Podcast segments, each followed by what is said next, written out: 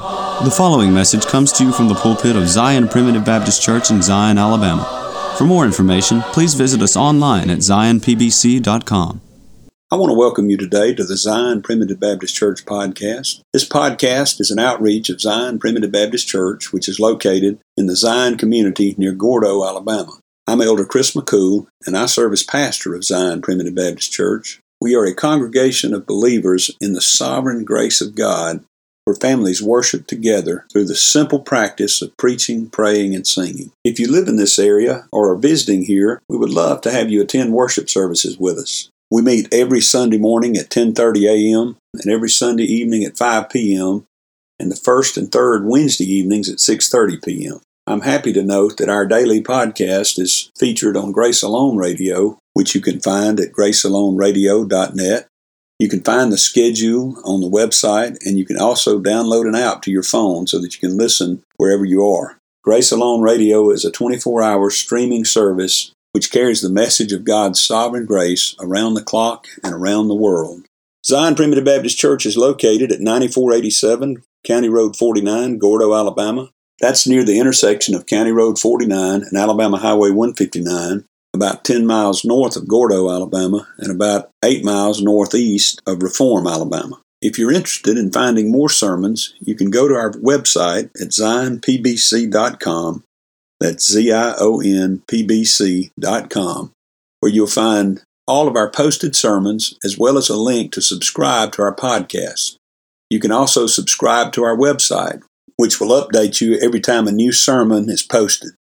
In today's sermon, Elder Buddy Abernathy continues looking at chapter 5 of the book of Revelation. We've already seen in chapters 4 and 5 of this book that there's a lot of symbolic language. Too many times, theologians and preachers get lost in the symbolism of Revelation and they miss the main point, which is that God is the focus of all the worship and all the activity in heaven.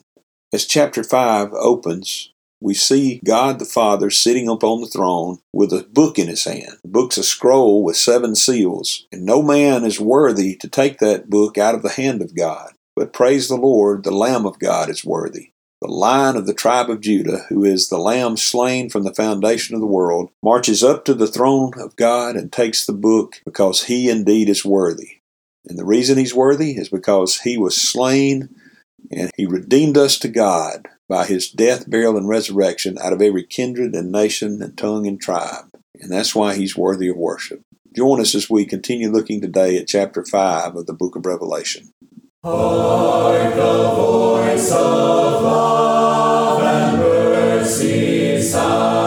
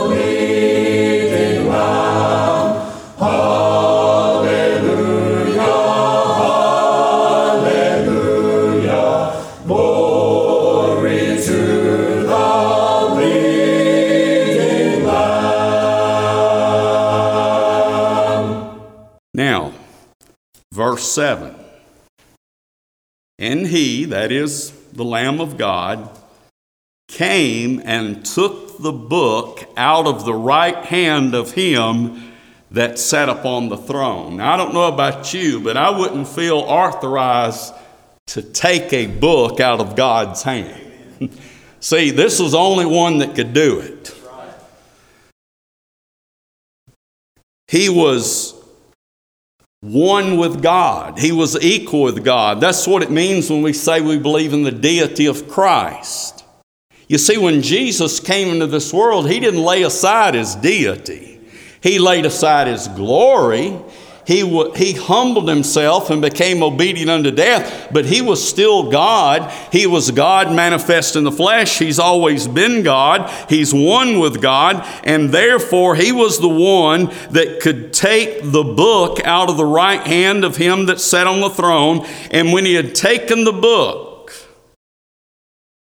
the four beasts and four and twenty elders fell down before the Lamb, capital L, having every one of them harps and golden vials full of odors or incense, which are the prayers of the saints.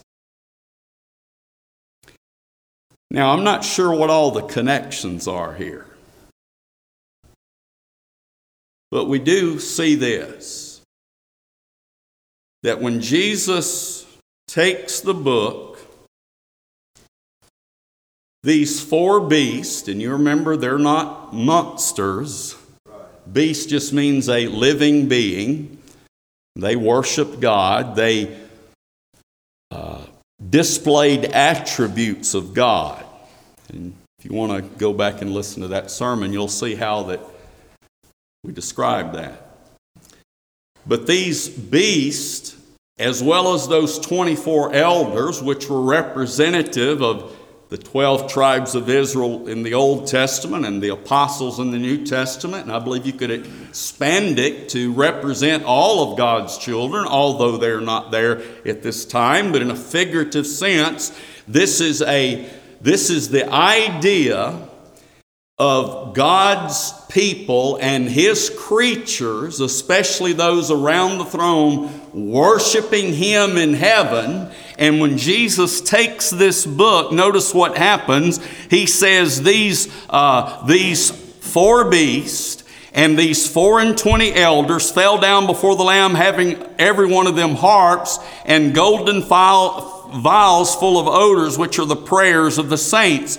In other words, the prayers of God's people are heard at the throne of God.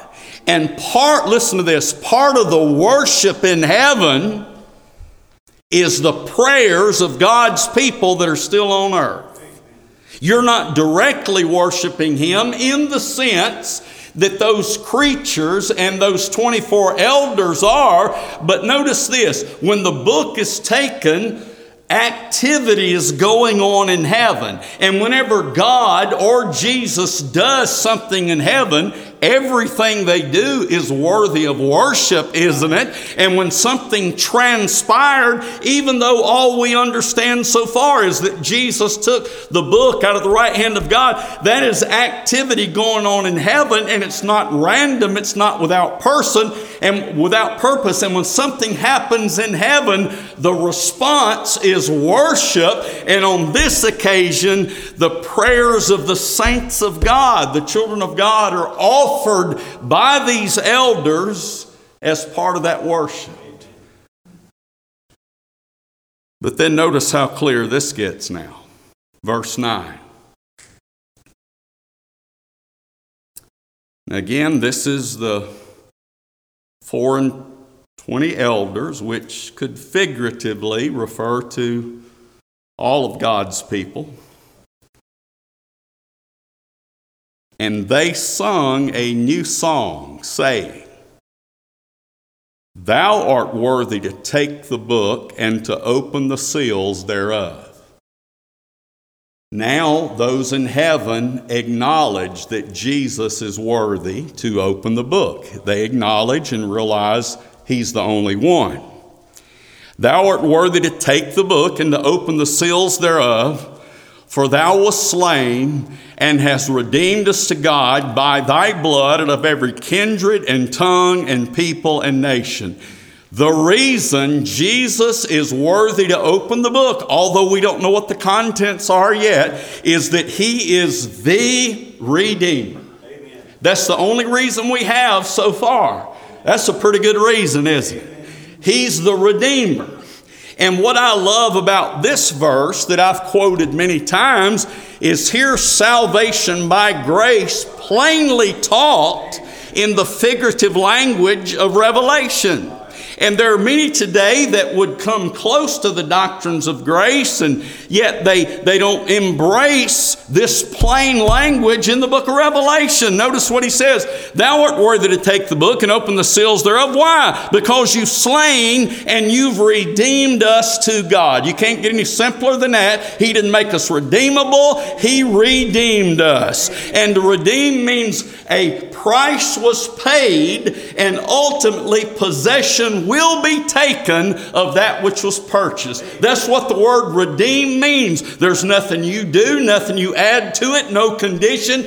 Jesus alone redeemed his people. And aren't you glad it's that way that he didn't do part of the job? He didn't he's not hoping we'll finish it. His work wasn't insignificant and only a small portion that meet the requirements will ever be in heaven. No, notice what it says here. He redeemed us to God. How? By thy blood. That doesn't include anything you did or anything about you. He redeemed us to God by thy blood out of every kindred and tongue and people and nation. There's the doctrine of election, and election doesn't embrace a few, it embraces more than any other doctrine could because it doesn't depend on the gospel getting there, it doesn't depend on Bibles being there. Jesus alone redeemed his people out of every kindred, tongue, people, and nation. Any geographical location, uh, any language language, any culture, fill in the blank. He's got people everywhere, and He redeemed every one of them. Look at this in verse 10 and has made us unto our God kings and priests, and we shall reign on the earth. Now, how, how, many times have you heard someone take a little phrase like this and, and then build this big idea that, yeah, the Lord's going to come back. He's going to physically set up a kingdom here. He's going to reign on the earth a thousand years, and we're going to reign with him. Now, I realize that there's some more description and reference to a thousand years later in the book of Revelation. But let's just take what is said here. All that is said here is we shall reign on the earth. Now, in the Old Testament, you remember as long as the nation of Israel was obedient to God, they reigned on the earth. Now, they were a physical kingdom, unlike the church today. But as long as they honored the God, God, they were the dominant military. Nobody could take them out because God was the captain of their military, and it, di- it didn't require that they have more soldiers or more advanced weaponry. All that mattered is they honored God and He fought their battles for them. All they had to do was go in and drive the enemy out. So, obviously, Israel reigned with God on the earth when they were obedient to Him. When they rebelled, they did anything but reign on the earth. They were defeated by their enemies. Well, in like manner,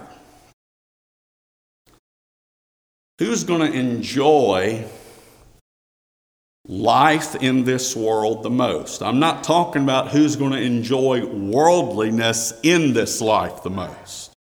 I'm saying just the opposite.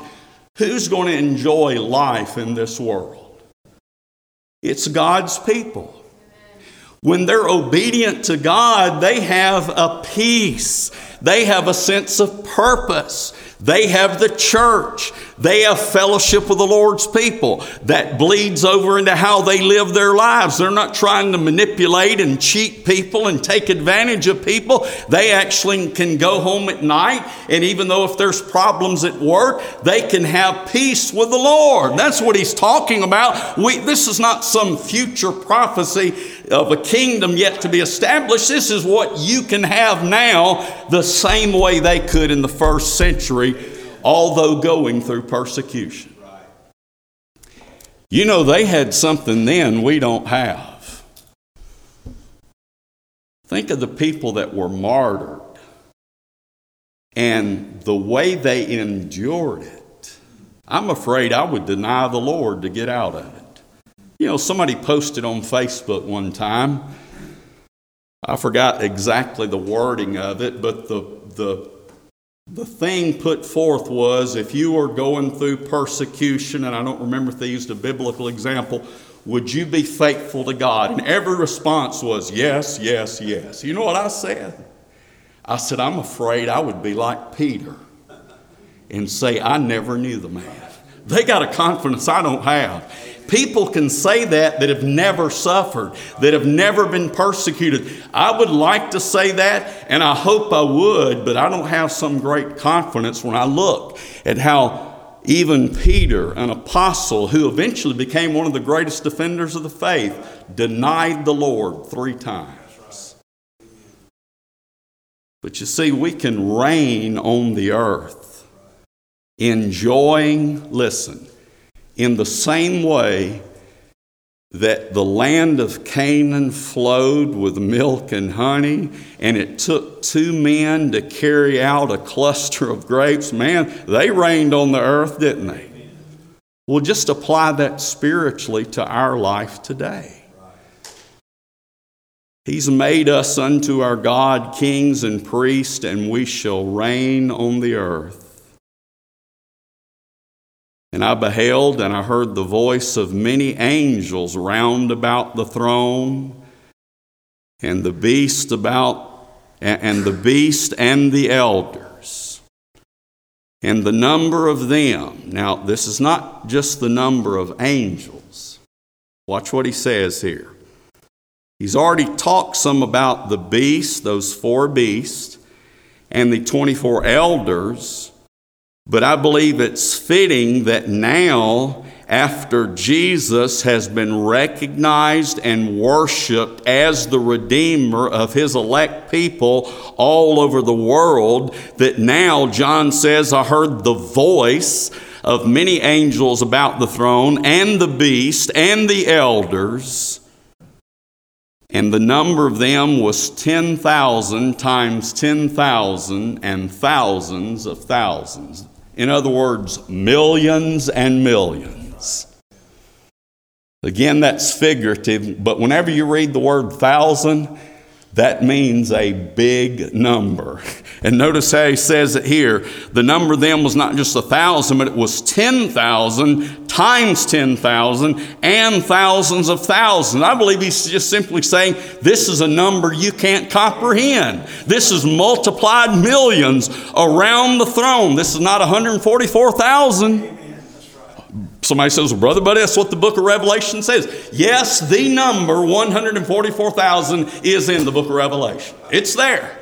But obviously, it's not talking about how many people will go to heaven. He says here the number of them was 10,000 times 10,000 and thousands of thousands. And notice what they're saying with a loud voice Worthy is the Lamb that was slain to receive power and riches and wisdom and strength and honor and glory and blessing. And every creature which is in heaven and on the earth and under the earth, and such as are in the sea, and all that are in them, heard I saying, Blessing and honor and glory and power be unto him that sitteth upon the throne and to the Lamb forever and ever. And the four beasts said, Amen. And the four and twenty elders fell down and worshiped him that liveth forever and ever. Now, while this chapter brings to our attention a book sealed with seven seals, and chapter 6 is going to talk all about that book and what is conveyed when each of those sealed are opened and the, the contents are read. But notice that the main overarching focus of chapter 5 is the, the one that's worthy and able to open this important book. And that's going to be significant when you see what this book's all about and, and how it applies to the affairs of this world and the affairs of your life in this world. That the one in control of this book, the one who is, who is revealing the contents of the book, is Jesus Christ, the Lamb of God. And if you don't get anything else out of this chapter, I hope this will convince you that you don't do anything to save yourself. Jesus is worshiped because he redeemed us to God by his blood out of every kindred and tongue and people and nation. And he talks about these millions that are worshiping God. Oh, you primitive Baptists, aren't y'all the ones that just believe only a few are going to heaven? No, we're, we're not them. There may be somebody that believes that, but that's not what we believe. We believe even those people that live where the Bible has never been read, a, a preacher has never preached at, there's even places where people have lived and died, even in modern history, and probably even now, where the Bible's still not in their language and dialect. They, don't, they couldn't read it if they had it. But that has no effect that Jesus redeemed them to God by his blood. Amen. The difference would be it'd help them reign on the earth. And that's why we are evangelistic. Amen. Don't leave here saying, well, Brother Buddy doesn't believe in preaching to people that have never heard the gospel because they're going to heaven anyway. The gospel is the most important thing a child of God needs while he's in this world. The most important thing. And the true gospel, which is the good news that Jesus redeemed us, will do them much more good than a gospel that is presented as a proposition. It's the Lord's will. Hopefully, we can look at that book tonight. But this morning, just keep in mind the one that's qualified to handle the book and reveal the contents of it. Thank you for joining us today on the Zion Primitive Baptist Church podcast. I hope the message has been uplifting and beneficial to you, and that the Lord will continue to bless you to grow in grace and knowledge of the truth. Join us again tomorrow for another message of God's sovereign grace. If you would like to subscribe to our website, please go to www.zionpbc.com and sign up for email updates. If you have any questions, please feel free to contact the church at zionpbc1847 at gmail.com. That's Z-I-O-N-P-B-C 1847 at gmail.com. Or you can email me directly at jchrismccool at gmail.com. That's the letter J, C H R I S M C C O O L at gmail.com. Again, thank you for listening. May the Lord bless you, is my prayer. We thank you for listening to today's message. For more information, please visit us online at zionpbc.com.